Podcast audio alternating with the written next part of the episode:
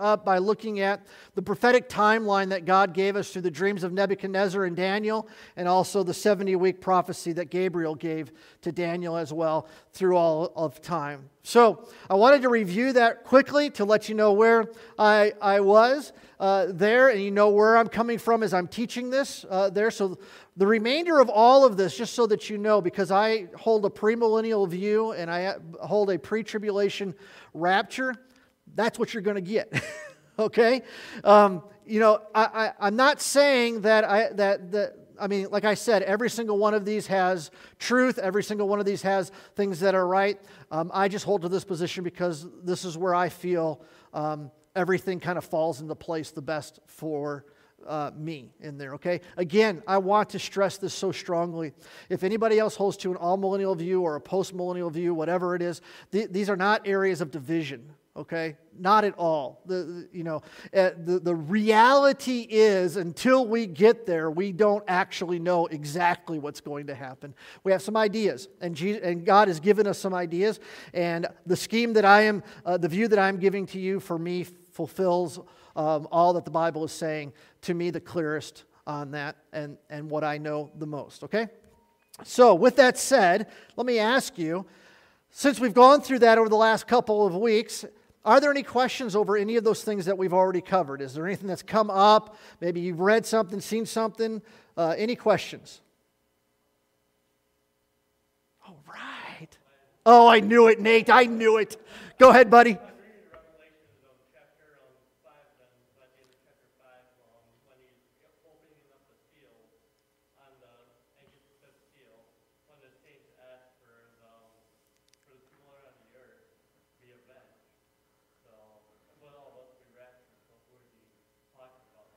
Okay, so he's okay. So Nate is ahead of us, and Nate is reading through Revelation, and he's at chapter number five, and he's wanting to know who those who are on the earth that are avenged uh, at the fifth seal there. Uh, and I will tell you when we get there. No, no, I'm kidding. Uh, I'm absolutely kidding. Uh, great question. We will talk about that. But those are the saints that are martyred during the tribulation period those who uh, are saved, because there will be people saved during the tribulation period. Um, and when you are saved during the tribulation period, you are saved and you give your life because you are saved. All right. Today we're worried about the fact that we get ridiculed because we're Christians. We get made fun of. In the tribulation period, you will give your life because you are a follower of Jesus Christ. Okay? And that's those are the groups of people that in that seal there that they're talking about to be avenged uh, there. So great. So when we get to that there, you're coming up here and you're going to teach that one. Okay? All right. Good job, Nate. Good job. Any other questions on stuff we've talked about? Good job. Let's move on. So, one of the things I, I want us to see now uh, in the time that we are moving forward, the Bible gives us specific signs, specific things that we can look at uh, to show us that we are getting closer to the return of the Lord or the second coming of Christ. Now, I want to say this up front as we start looking through this. I'm going to be using terms like return of the Lord or the Lord is coming and stuff like that. All of that is in reference to the second coming, okay? Because the signs only align to the second coming of Christ. The rapture, there are no signs that have to happen. But here's what's going on.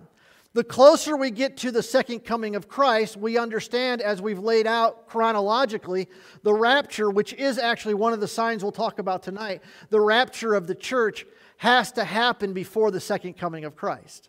Sorry, are you tracking with me? So, what I'm saying is, as we look at these signs, it's lining up to the second coming of Christ, but the second coming of Christ doesn't come until the end of the tribulation period.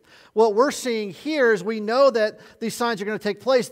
It lets us know that we're getting closer to these events. It's getting closer to the tribulation period, but the rapture is also a sign. So, I want you to, does that make sense? You, is that clear? And I'll try to make sure we're clear as we go through that, okay? So, everything that I've uh, said uh, up to this point, I want to remind you again 25 to 30% of the Bible, when it was written, was prophecy.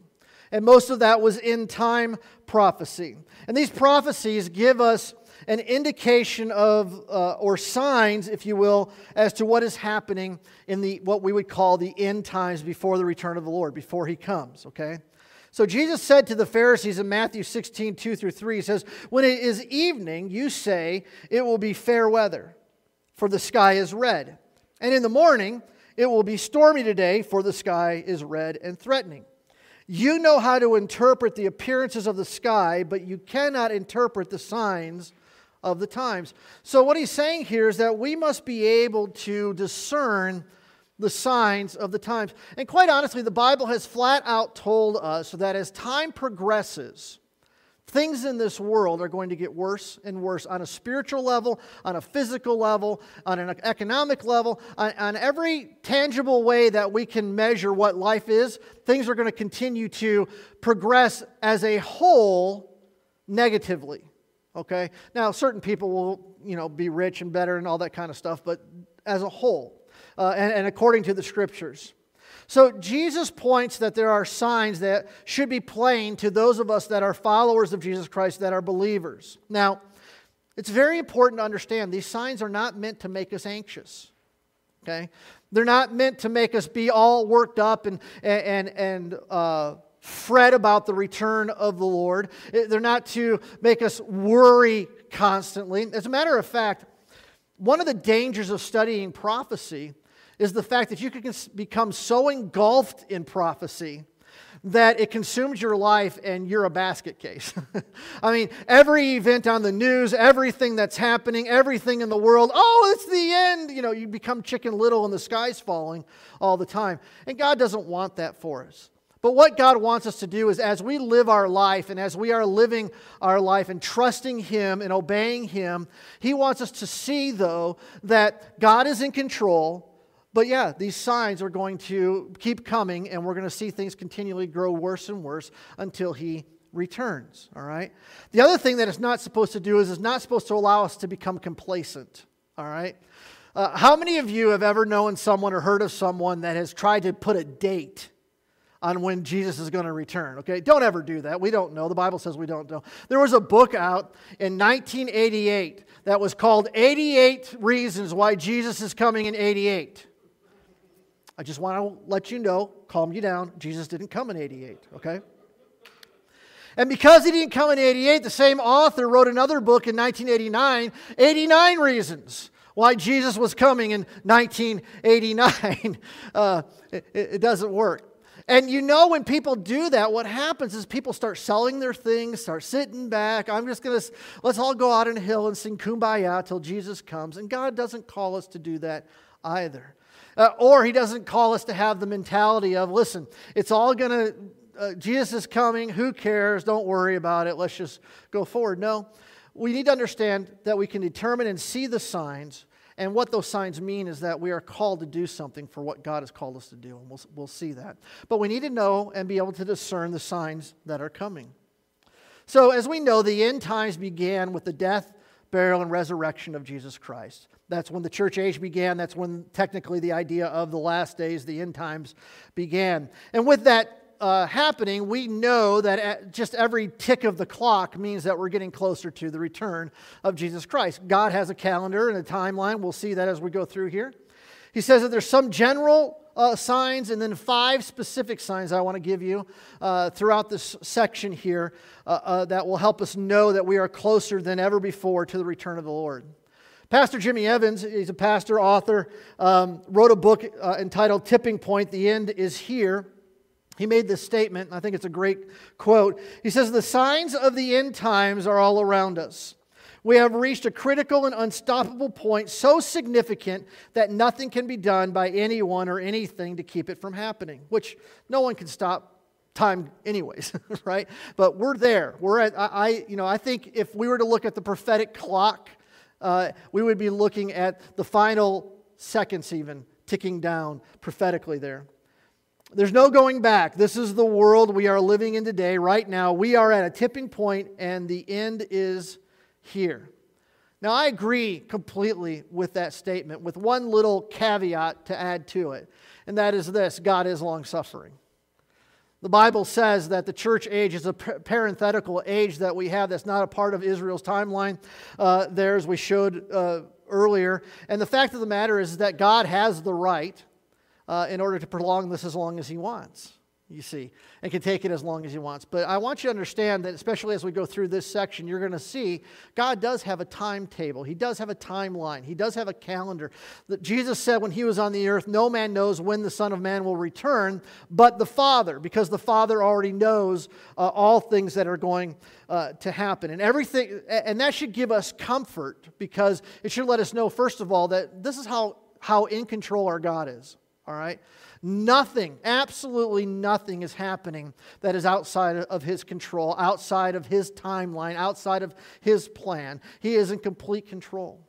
And this also means for us that we cannot be like the scoffers in 2 Peter chapter 3 uh, there that scoffed about the fact, well, everything has been the same uh, ever since the beginning of time, and we're just carrying on, and Jesus is never coming, and it's not going to happen. And they make fun and they mock, and we'll even see more of that as we go through this. What it means for us, though, what we must understand is the fact that Jesus is coming back that the rapture of, of the church is happening at any moment, is imminent, and we must be continually doing what God has called us to do to be ready for his return. And what that means simply is this God has called us to live a life that is pleasing to God, to live uh, as the Word of God says, and to be faithfully living out our Christian life and sharing the good news of Jesus Christ till he comes. And so th- that is what we need to be about. That needs to be what, what is um, important to us. Now, that doesn't mean we stop our, going to work, unless you're retired, right? Um, but we stop our lives we you know our whole life is consumed no what jesus is saying is that you've got to live your life but as you live your life you live your life with purpose with god leading in everything that you do and taking the opportunities and praying for the opportunities to share the good news of jesus christ whenever you can knowing that Jesus is coming back and, his return is imminent uh, for the rapture of the church, and uh, that we're going to go. Okay?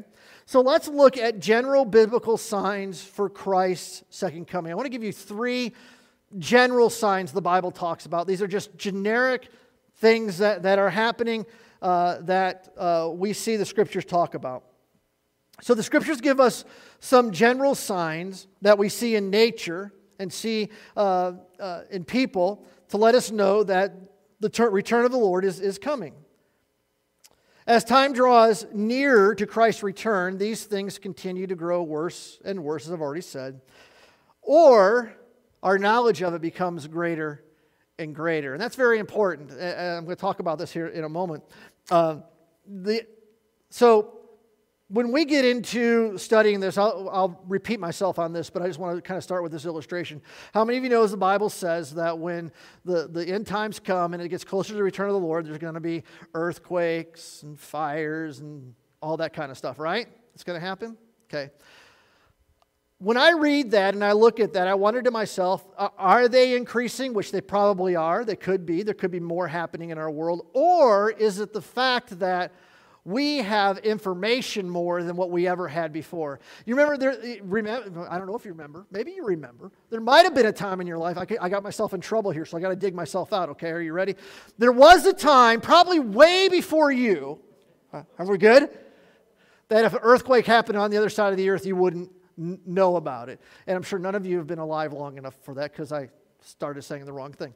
So, today, though, today, an earthquake can happen around the world and we can know it in seconds. Uh, as a matter of fact, we can actually have footage of it happening as it happens. We can have uh, camera footage from uh, surveillance cameras in stores and stuff like that. I, I, don't know if you've ever seen this or not, but I've seen when storms have come through, hurricanes, stuff like that, they actually show the building shaking in the middle of the earthquake while it's happening. You see the things coming off the shelf, you see people running uh, and stuff like that. And so Either way, I think it is absolutely true that we know more of these things that are happening uh, more and more because of our technology. And it is very true and uh, probably accurate that these things are ramping up more and more as well uh, and happening more and more, okay? So let's look at these three general signs. That's one of them, but we'll, we'll talk a little bit more about that as we go forward. The first general sign there, your first blank there for number one, is wars and nature. Wars and nature.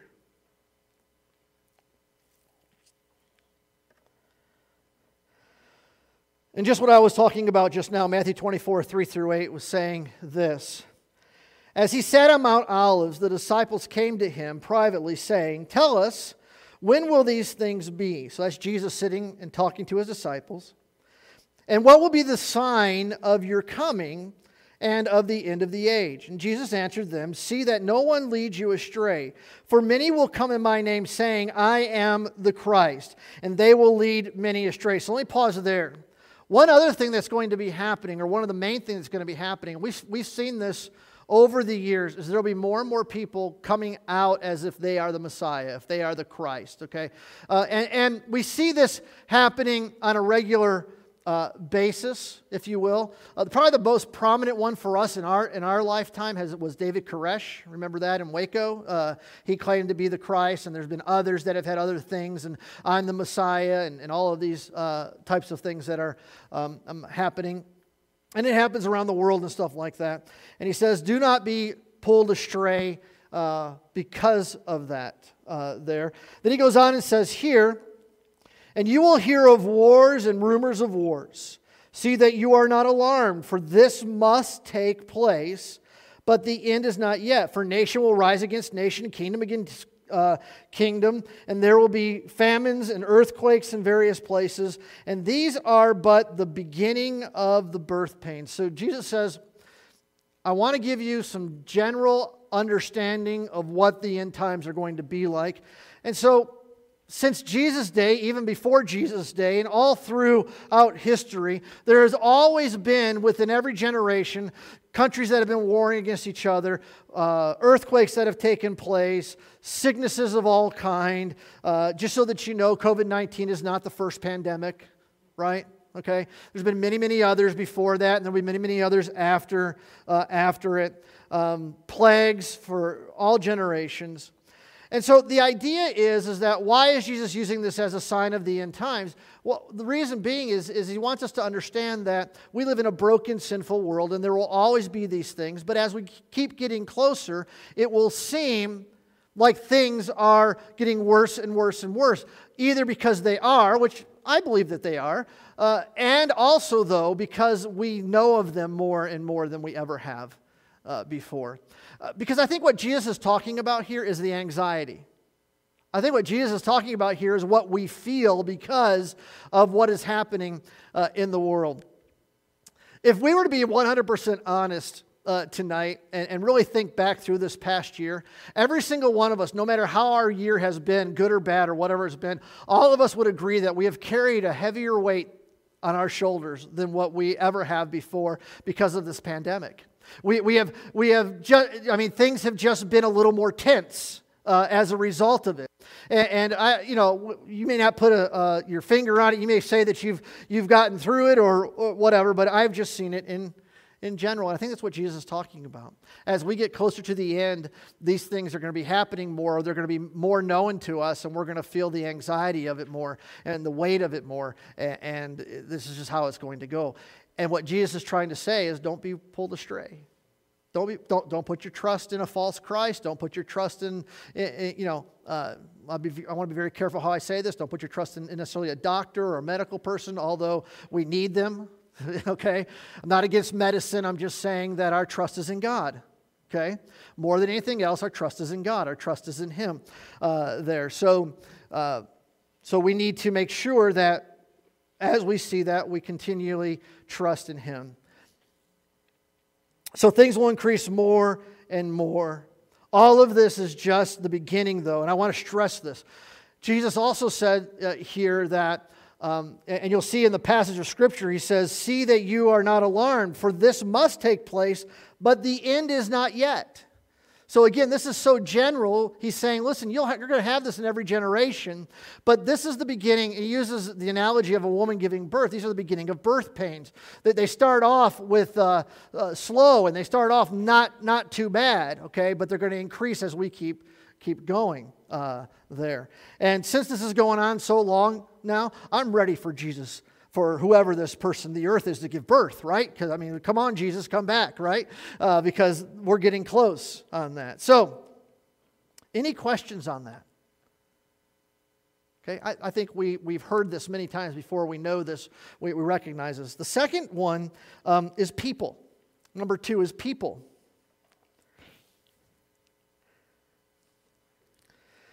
And as a sign of the end times, people are going to change. Now, not drastically, maybe.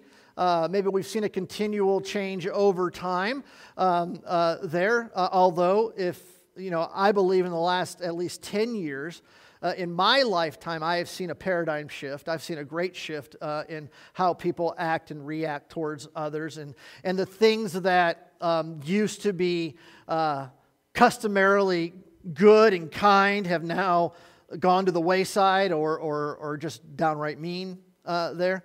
Uh, and we're going to talk about this a little bit more specifically in one of the specific signs. But generally, we see here uh, in 2 Timothy 3 1 through 9, uh, Paul writing to Timothy says, But understand this, that in the last days there will come times of difficulty, for people will be lovers of self Number one, I've got to be number one. It's all about me. Who's the most important? I'm the most important. And I will run over you to make sure I get what I want. And, and that's happening like crazy. We see that as the norm anymore. It's not, it's not stop and help your fellow uh, brother or sister, just in life in general. Don't, don't help someone that, that needs help unless there's a huge calamity that takes place. And sometimes people are forced to do that, and sometimes good things are seen. But in general, as a general rule, no, look out for yourself. Look out for number one. Lovers of money. Money is the most important thing. I'm going to get myself up the corporate ladder. I'm going to make as much money as I possibly can. Proud. I'm, I'm someone that's important. Um, man, oh, we see this all the time. You know, don't talk to me that way. Don't look at me. That, well, who are you? You know, are you looking at me? We're, we're proud. We're like, I'm someone that, that's important.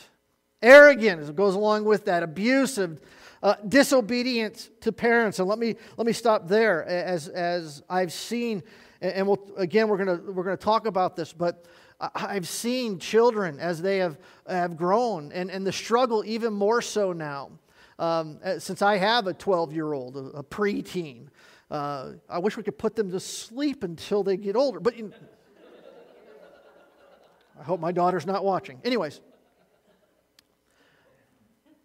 But there's, there's, a, there's a change, isn't there? There's a change in how you see them uh, act towards each other and how they act towards authority and how they, and all of that. And, and, and a defiance that is there that has never been there before. Maybe part of that's part of, you know, us parents' issues and, and stuff like that. But still, there's a, you know, Jesus said one of the signs of the end times, and Paul says, I'm sorry, Paul said this, that there'll be disobedience of uh, parents, ungrateful ungrateful, unholy, heartless, unappeasable, slanderous. I'm going to tear you down to lift myself up. Without self control, brutal, not loving good, treacherous, reckless, swollen with conceit, lovers of pleasure rather than lovers of God. I want to do my own thing, not what God tells me having the appearance of godliness. So this even makes its way into the church, he's saying, but denying its power, just playing the game. Paul says to Timothy, avoid these people, avoid such people, for among them are those who creep into households and capture weak women, burdened with sin, and led astray by various passions, always uh, learning and never able to arrive at a, uh, at a knowledge of the truth. That one just amazes me. Have you ever noticed how it seems like the smarter a person gets, the dumber they act? Right? I mean, and I'm not trying to be rude, but, but have you ever noticed that you think, man, um, just as Jannes and Jambres opposed uh, Moses, those were the, the priests there that, that did some of the plagues. Uh, they opposed Moses. So these men also opposed the truth. Men corrupted in mind and disqualified regarding the faith but they will not get very far, for their folly will be plain to all, as was that of those two men. What Paul is saying here to Timothy, and he's actually describing what's happening in Timothy's day. How much more are we seeing that in our day, right? He's Paul, Paul's saying to Timothy uh, thousands of years earlier, this is what people are like. And we're going, really? Because they're just like that now, if not worse, right? And uh, says, but this is going to be the norm. This is how man is going to treat man. This is how we are going to treat one another. This is how we are going to, to act. And so we're going to look at this a lot deeper um, as we get into some things specifically here. But I wanted to touch this as a general rule we have wars and, and, nature that, that are falling apart because of the, the sinful world we live in. We have people's nature changing as a result of, as time goes on, uh, the things that we think are uh, norm or the normal courtesies, the normal things you would do, um, have changed as well. Are there any questions on that or comments? Steve?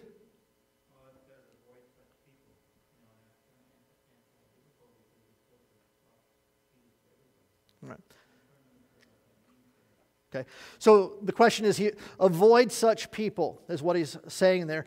And so, how do we do that as Christians? Well, the idea here of avoiding these people is do not bring them into your inner circle. Do not associate with these people so that they're your friends or the people that you confide in or you hang in uh, around. As acquaintances or people that we see as a mission to go take the gospel to, to show the love of Christ to, well, that's the world. And this is the standard uh, of the world. So we need to have these people in our lives. We need to have lost people in our lives that are uh, our friends and acquaintances so that we can go and reach uh, them with the gospel of Jesus Christ. However, these people, so what Jesus said, or excuse me, I'm sorry, I keep saying Jesus, it's the Apostle Paul here. What the Apostle Paul is saying is that who you hang around is who you emulate right?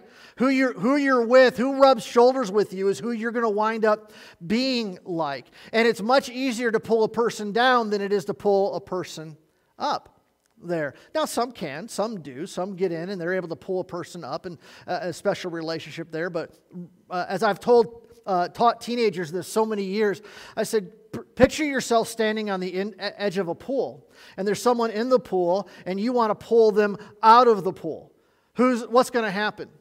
Well, there's no way you can reach down, standing up, leaning over the pool with someone who's in a body of water, the weight of the water holding them down, and then pulling. There's no way. You're going in. They're going to pull you down. Why? Because it's easier to pull something down than it is to pull something up. And so, what he's saying here in avoiding these people, he's saying, don't let these people become the closest people in your life.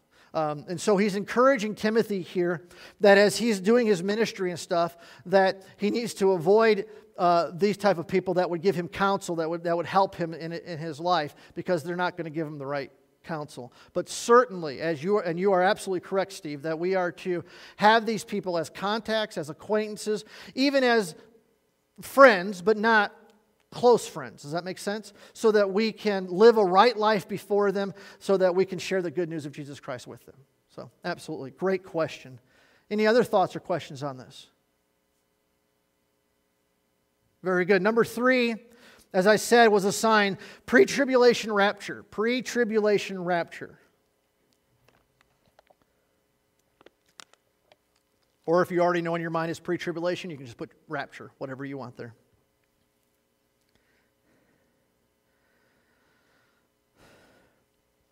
As I said earlier, the rapture of the church is the next event that I believe must happen uh, before the second coming of Christ. It's, and so so to know prophetically what's going to happen is the church is going to be raptured out. The tribulation period is the last seven years that has to play out there. The tribulation period is going to take place. And then at the end of the tribulation period is the battle of Armageddon where Jesus comes back. We come back with Jesus. He defeats Satan, the false prophet, um, and the Antichrist, casts them all into hell. And then he comes the rest of the way to the earth and sets up his millennial reign, and we move on into the millennial reign. But it, the, the sign that, that kicks all of it off is the rapture of the church.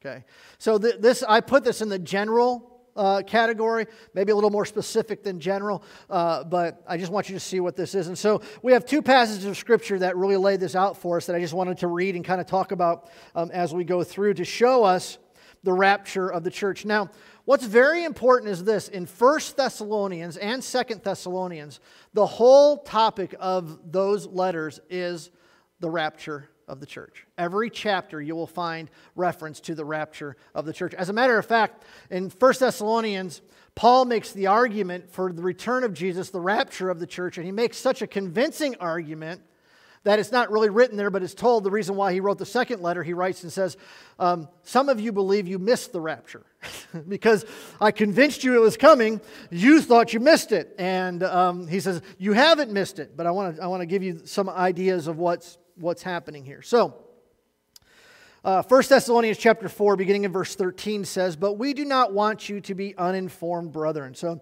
Paul is saying, I want you to understand and know this about those who are asleep. Now, that word asleep there is talking about believers that have died. Okay? You see, the, the, uh, and this isn't soul sleep, but what, what it is is understanding that there's going to be a resurrection at the rapture.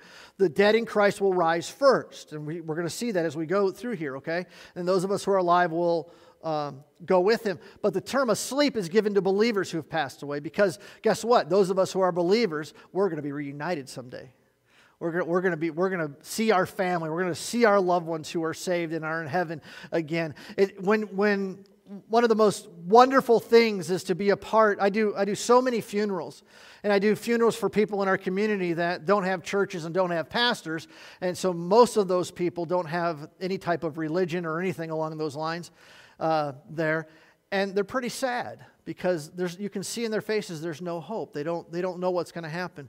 But then when you come to a a believer. You come and do a funeral for someone who has accepted Christ as your Lord, uh, their Lord and Savior. You know that everybody that's there that's saved is going, well, it's just a matter of time and we'll see them again.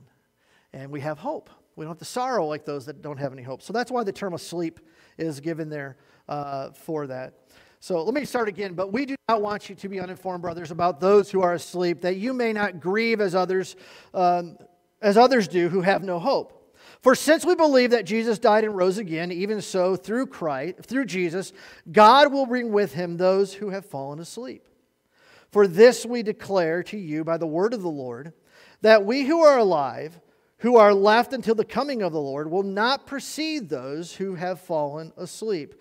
For the Lord himself will descend from heaven with a cry of command. Some of your translations will say shout, if you know that, like the old King James, would be a shout with the voice of the archangel, with the sound of the trumpet of God. And the dead in Christ will rise first. Then we who are alive, who are left, will be caught up together with them in the clouds to meet the Lord in the air, and so we will always be with the Lord. Therefore, encourage one another with these words. So, the tribulation period, again, we've, we've talked about this, but I want to reiterate this again. Where is Jesus when he comes at the rapture? In the air. We just read that, right? He's in the sky. He hasn't come back to the earth. He's in the air.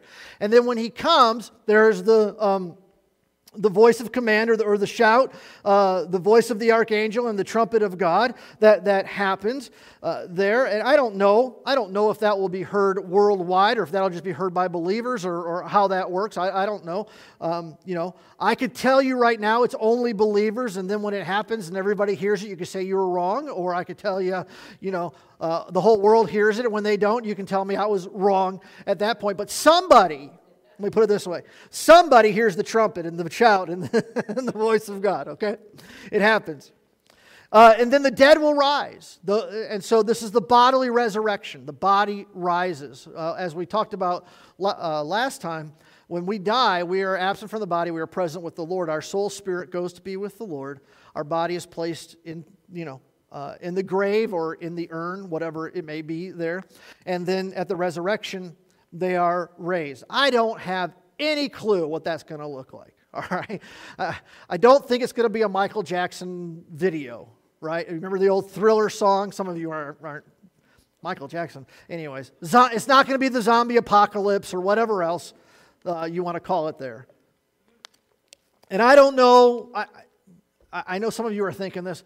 I don't know if the urn opens up and the dust go. I don't know. I don't know how that, how that happens. All I know is the Bible says that the dead in Christ rise first. Are you guys okay? Can we have some fun? I'm, I'm sorry. I don't, you're all looking at me like, golly, this guy's morbid. I'm telling you. All right? All right, we're good. We're good. Dead will rise, and then we who are alive and remain will instantly be taken up uh, uh, in the Lord. And I don't know how that's going to look either. I don't know if all of a sudden we'll be flying. I don't know if we'll be transformed. I don't know if it'll be beam me up, Scotty. I don't know what it's going to be, but uh, it's just going to it's going to happen. You know. Uh, and we're going to be given a glorified body uh, there before the Lord, and we go with Him uh, to heaven, I believe, to the marriage supper of the Lamb. Well, excuse me, we'll first go to the judgment seat of Christ and the marriage supper of the Lamb there. But the rapture of the church is the next sign that happens. Jesus comes in the air, we meet him in the air, and we go with him uh, into heaven. Those who are saved, those who die as believers, and those who are alive as believers. And if, if it be God's will, I want to be in the second group. I would ra- I'd rather not have to go down to go up, okay? So that's, that's kind of my but whatever God wills.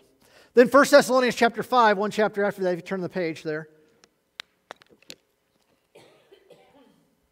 Again, talking about the end times and the rapture of the church. Now, concerning the times and the seasons, brothers, you have no need to have anything written to you. So, Paul's writing here to the church. He says, Listen, I don't need to explain to you what's going to be happening in the last days you already know that things are going to get worse and worse. You already know that there are going to be things happening. As a believer, you should be looking for the return of the Lord. That's what we look for.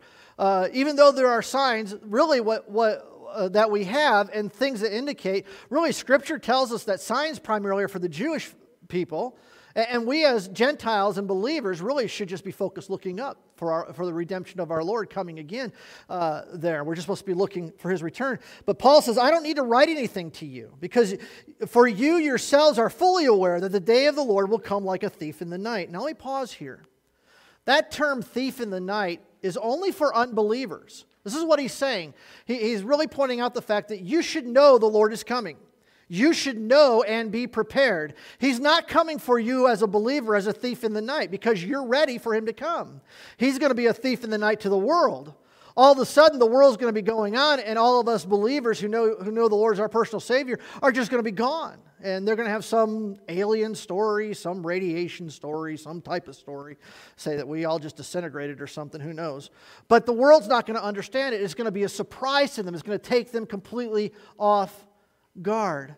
So we need to recognize that what Paul is saying here to us as well, and the one thing that we need to absolutely understand is that Jesus is coming again, and we must be living our lives every single day of our lives, living our lives the way that we're supposed to live with the understanding that today could be the day that Jesus comes and we go to be with him for all of eternity, which also gives us an urgency to how am I living my life?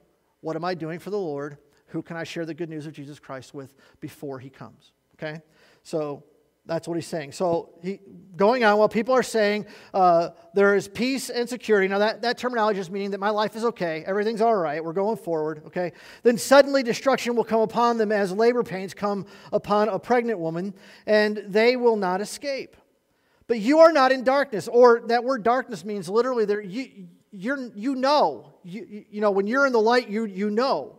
He's saying, You're not blinded by this. You know, brothers, that uh, for that day will, uh, excuse me, for that day to surprise you like a thief. I'm sorry, but you are not in darkness, brothers, for that day to surprise you like a thief. I had to read that all together there. It says, You're not going to be surprised. You shouldn't be surprised.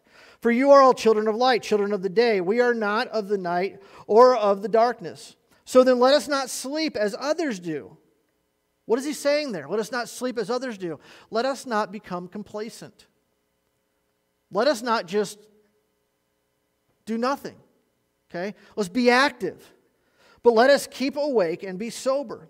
For those who sleep, sleep at night, and those who get drunk are drunk at night. But since we, be, we belong to the day, let us be sober, having put on the breastplate of faith and love, and for the, a helmet, the hope of salvation. For God has not destined us for wrath. And we talked about that last time. That's talking about the tribulation. We're not destined to go into the tribulation period, but to obtain salvation through our Lord Jesus Christ, who died for us, that whether we are awake or asleep, that whether we are alive or dead, okay, awake or asleep, that whether we are alive or dead, we might live with him. Therefore, encourage one another and build one another up, just as you are doing. So we know this is coming. We know the, uh, the rapture is going to take place. Now, let me point out something to you in these two passages. It's very interesting. And another reason why I hold to a pre tribulation rapture of the church. Because at the end of 1 Thessalonians 4, verse 18, it says, Therefore, encourage one another with these words. And then in 1 Thessalonians 5, uh, verse 11, he says, Therefore, encourage one another and build one another up just as you are doing. So let me encourage you tonight okay? The, the tribulation period is God pouring out his wrath on sinful man. There will, be, there will be supernatural punishment by God being poured out on sinful man. Satan will be loose during the tribulation period to do what he wants to do. The, the world will be in total disarray, and you will want to lose your life, okay? So you are going to go through the tribulation period. Are you comforted? no. You're not.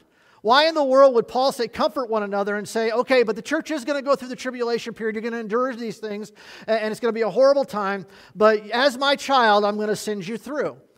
That doesn't make any sense whatsoever. However, you want to be encouraged? Before all the worst things that can happen supernaturally, God's going to take you out of here so you don't have to endure them. Are you encouraged?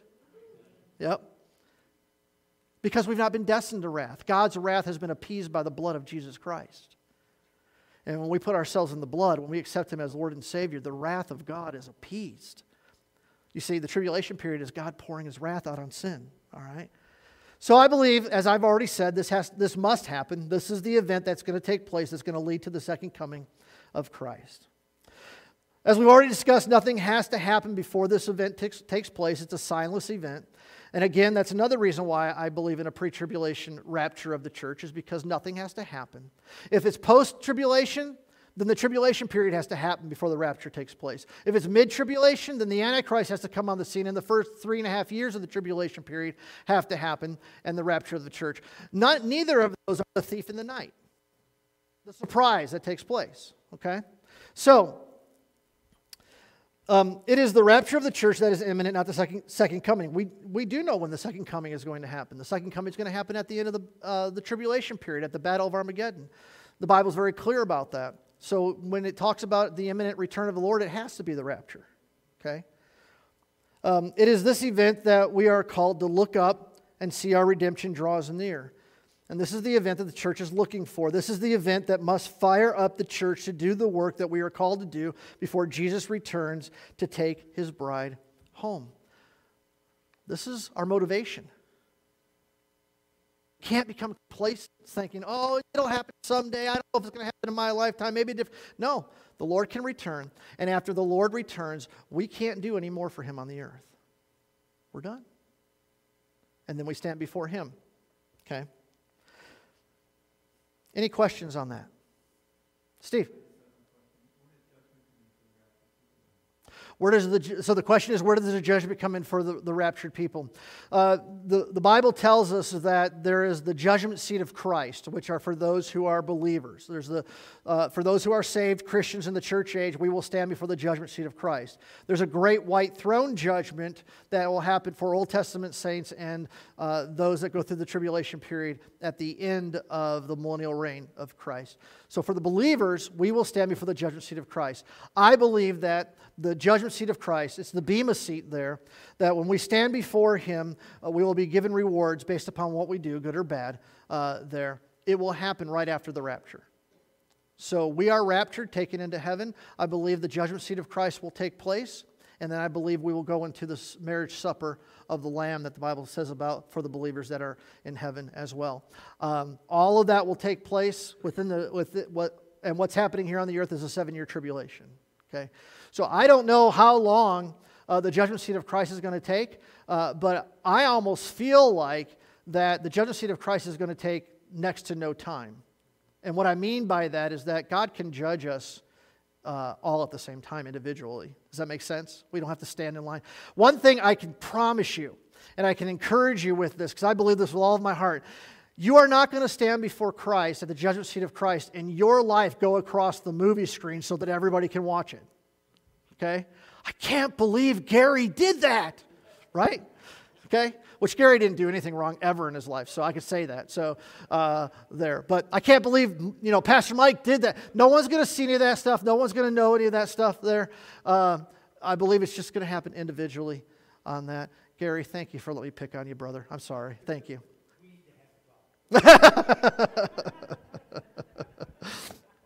okay. Does that help, Steve? Is that okay? Awesome. Awesome. Okay. We're running out of time, and I want to get to the first specific sign tonight if we can. Um, any other questions? Are we all doing okay? Gloria.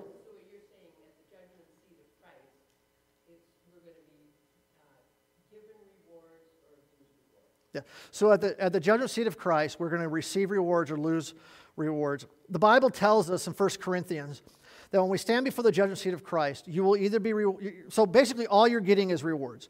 For the good things that we do that are motivated by God, the right things that we're supposed to do, we will get gold, precious stones, and precious metal.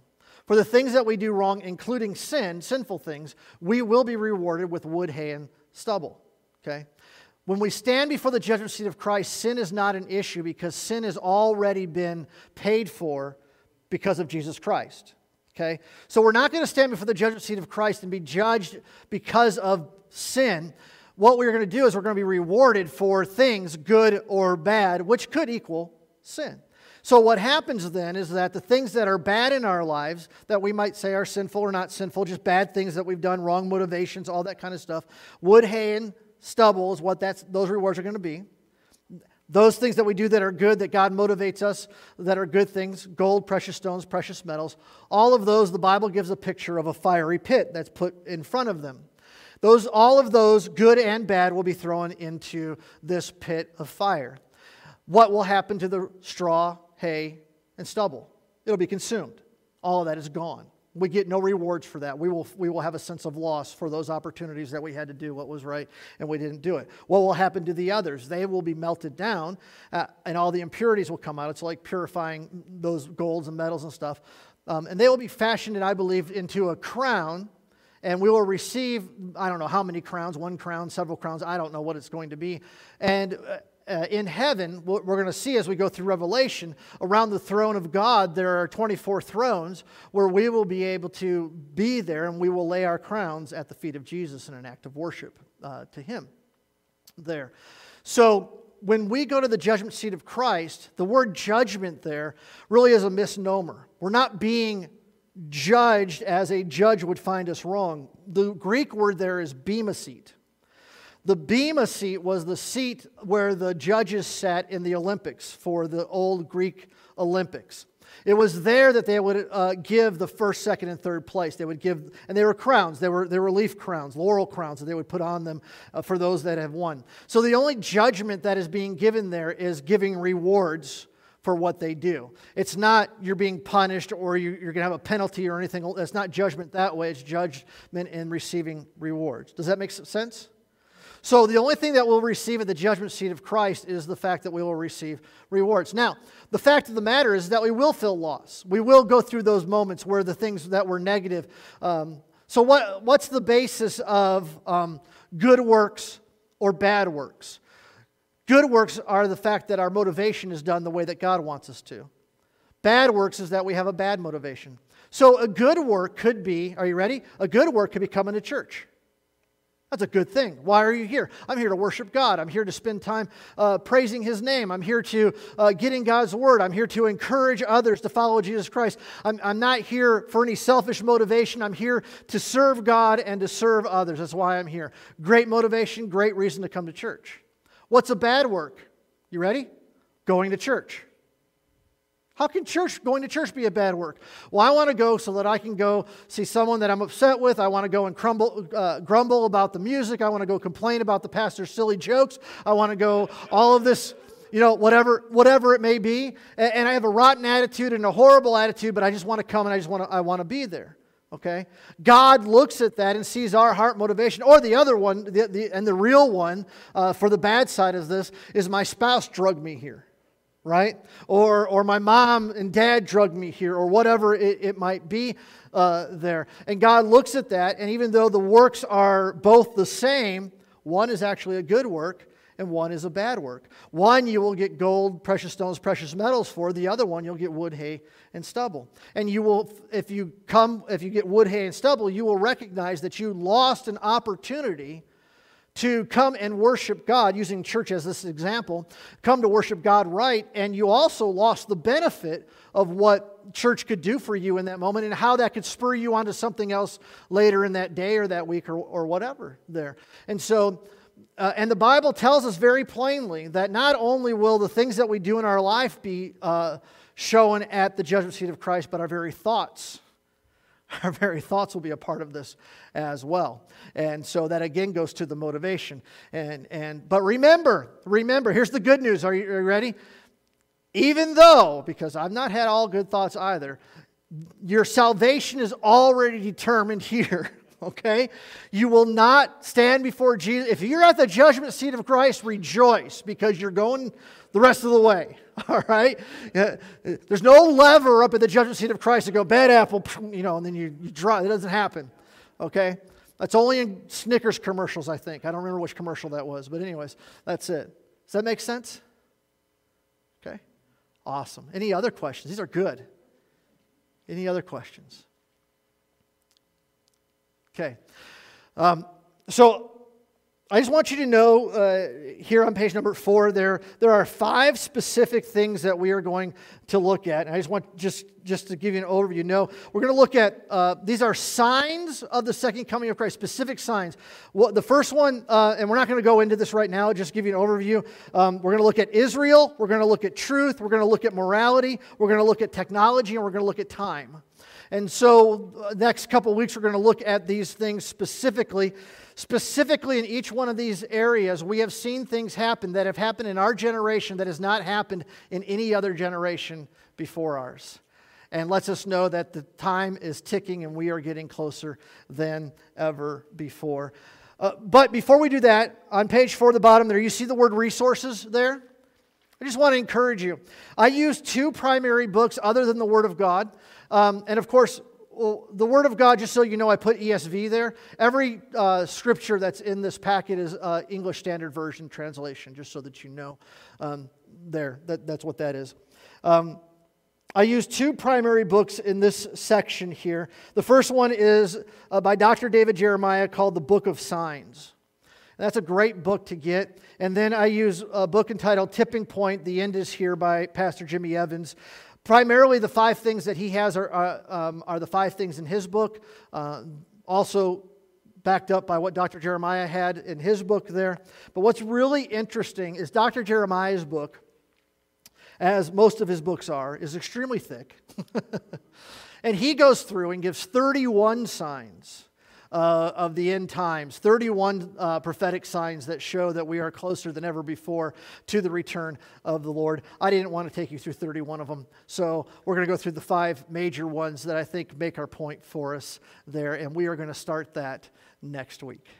So, uh, and, we'll, and just so that you know, you're going to see there the first one is Israel. That's your first blank for next week. You can already fill that in and be ready to go. All right, so we have covered a, a, lot of stuff getting us to these general signs that we uh, have looked at and stuff. And um, we just have a couple minutes here. Are there any other questions? There's no wrong or bad questions, even if you're Nate going to the end of Revelation before we get there. So, Kim.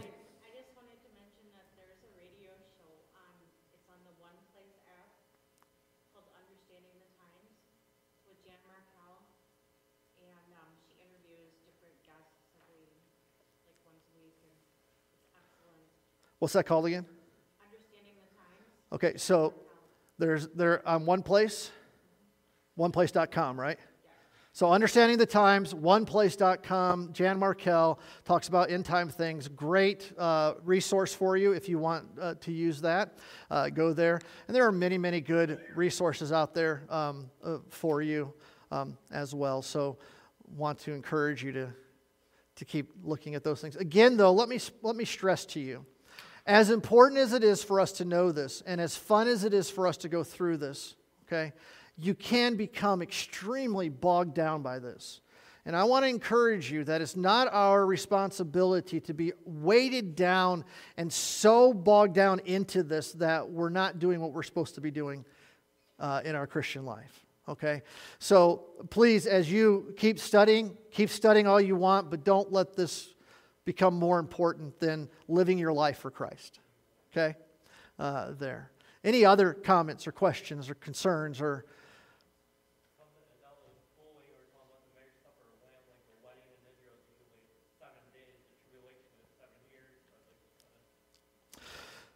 so uh, the marriage supper of the lamb uh, the marriage in, in jewish times is seven days like you said roughly kind of a week or whatever and the marriage supper of the lamb seven years that is correct that is, that is one of the main reasons why i myself uh, put it there many others do as well um, that we will be celebrating um, as the bride of christ the marriage supper of the lamb for that that seven years. That's why I say that. So, time is still in effect as we are going through this. Even though we are in heaven at this point, um, God's timeline is still going on. We're raptured out. Um, but what is happening on the earth is also timeline going with what's happening for us in heaven.